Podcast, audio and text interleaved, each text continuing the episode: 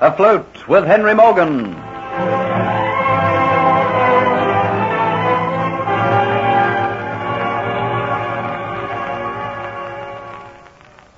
Although Jeffrey Hunter and Hero aboard the sloop overtake Henry Morgan and his fleet, Morgan refuses to see Jeffrey and has him put in irons.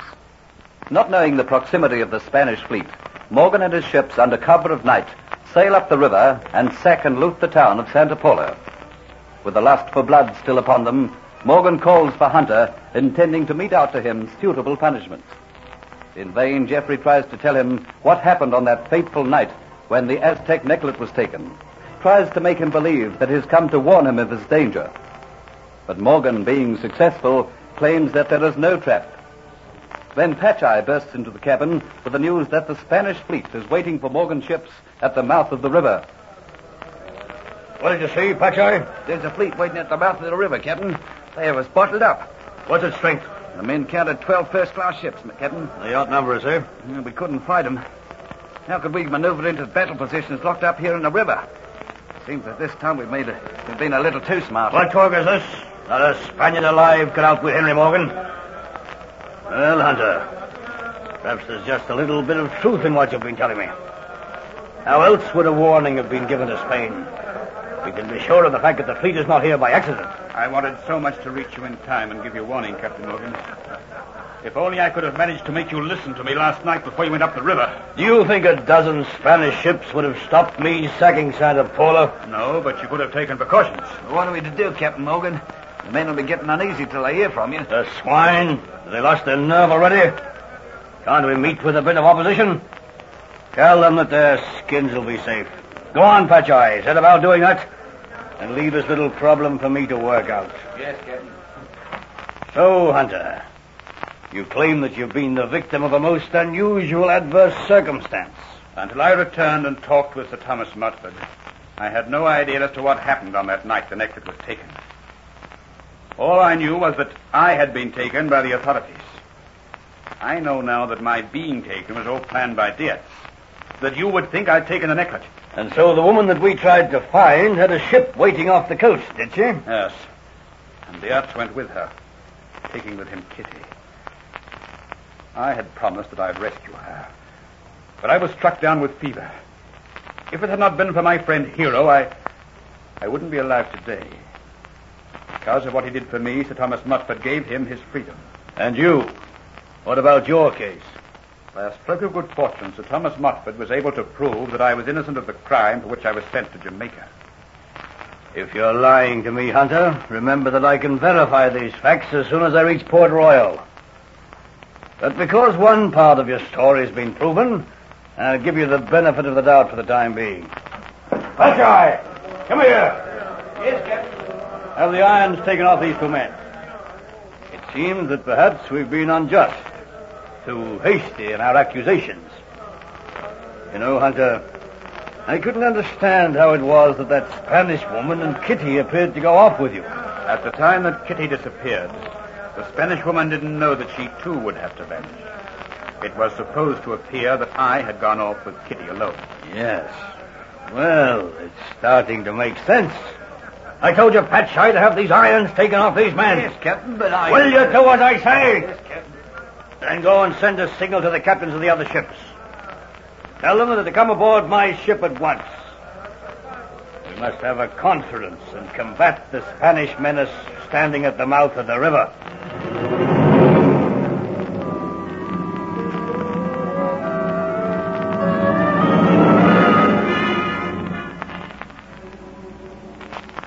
Sent for me, Captain Morgan. Yes, Hunter. You're looking tired. Uh, who wouldn't be tired? I've packed more into my life tonight than many men do in their whole lives. Well, it's getting on towards dawn. We've not got much time, and there's much to be done. Have you come to any conclusions as to what you're going to do about these Spanish menace? Yes, it's not a secret. I thought that you'd like to know. I would. The ships are sailing down the river now. You're going to try and fight your way out through the mouth of the river? No. The ships will be led by the Mary Lee. She will go on ahead. Already the ships are maneuvering into their lines. Yes. Then what? The Mary Lee will sail with every stitch of canvas spread. A course will be set and the wheel lashed. She'll be manned by a skeleton crew. But, but Captain, why, why no man at the wheel? Where that ship is going, no man would stay alive. I see. And what about the small crew aboard her? When everything is ready and the fuse is lit, they'll be away in a small boat. Fuse is lit. Yes. I'm sending the Mary Lee on her last trip. She's going to sail right into the guns of the Spanish fleet. Aboard the Mary Lee, there is enough gunpowder to blow Havana sky high. It will be so timed that when she reaches the Spanish fleet, she'll blow. And then, Hunter, then we'll watch the Spaniards who can get away scurrying for their very lives. Have you ever seen a fleet in confusion? No. Well, it's a sight worth seeing. But it must be done in the gray light of dawn, when the light is confusing. When the Mary Lee blows up, it will lift some of those Spanish ships out of the water. The others it will set on fire. I don't think there'll be many in any fit state to give chase. And then in the confusion, we will slip away. There's nothing like a fire on a ship in the middle of a fleet to throw terror into a man's heart. I'll teach the Spanish dogs to try to trap Henry Morgan.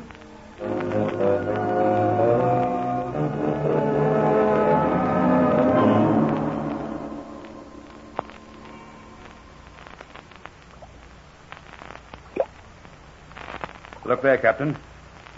The Mary Lee is drawing well away from us now, Captain. Aye, that she is, Hunter. She looks a picture in this gray dawn. I hate to see her going to a destruction, but I've no choice. When will the few men aboard her leave? Well, they have to judge the time the ship will take to reach the Spanish fleet and light the fuse accordingly, then get off. Look at those Spanish ships out there. They're drawn up in a semicircle, confidently thinking that they've at last caught me.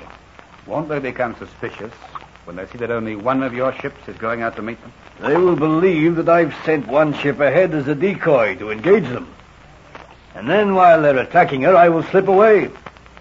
That is what they will think. Now look there. Two of the Spanish ships are moving out of line. Those two Spanish ships are moving forward. They're going to engage the Mary Lee. But I say, will they be able to intercept her before the Mary Lee reaches the main bulk of the fleet? No, that they won't. They'll be expecting the Mary Lee to turn to starboard. That is just what she would do if she was going to engage in battle. Her keeping straight on in full sail will confuse them. Here you are, Captain Morgan. I think you had better take the glass. I think the few men are leaving the Mary Lee now by way of the stern. Yeah. Yes, Hunter. That is right. Yes, they're leaving the Mary Lee, all right. Well, that means that the fuse has been lit. Now, just you wait, Hunter. And you'll see a sight worth seeing in a few minutes. You're right about them thinking the Mary Lee would turn to starboard. See, the other two ships have altered their course again. Yes, I can see that. But the Mary Lee is beyond them. Ah, they haven't a hope of getting away. She must be almost within range of their guns now. No, not yet. It must be getting near the time for her to blow up. Look, you, Hunter. The other ships suspect that there's something wrong. See? Already they're turning in a line. But, Captain, they might be able to get a range of the explosion. Not they. Why, they've not enough canvas spread. Mary Lee is drawing up very close now. And there she goes. The sea's transformed into a ball of fire. The rigging of three of the ships is alight already. And two of the other ships have their masts completely blown away. A fire will spread on those ships, and they're laden down with ammunition. A fire will spread to the whole fleet and destroy it. Look how the ones that are still able are trying to maneuver. Now is our chance, Hunter. While all that confusion reigns, we will slip out of the river and away.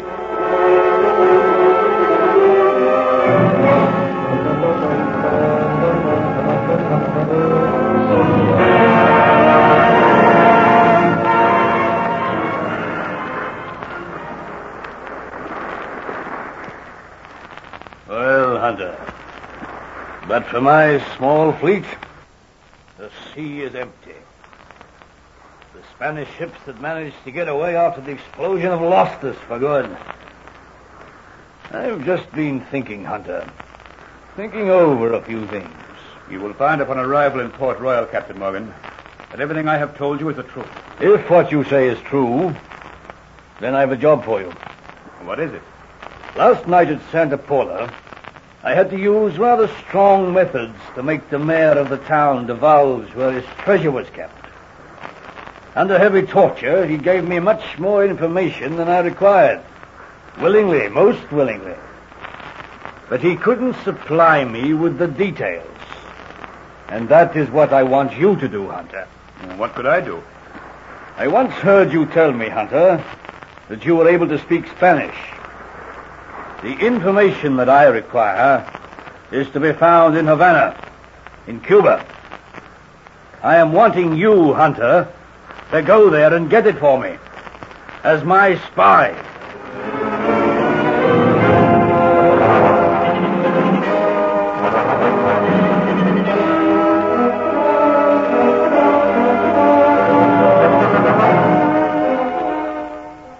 Jeffrey Hunter accepts this assignment to go to Havana, he will unknowingly be going to the place where Dolores and Diaz are.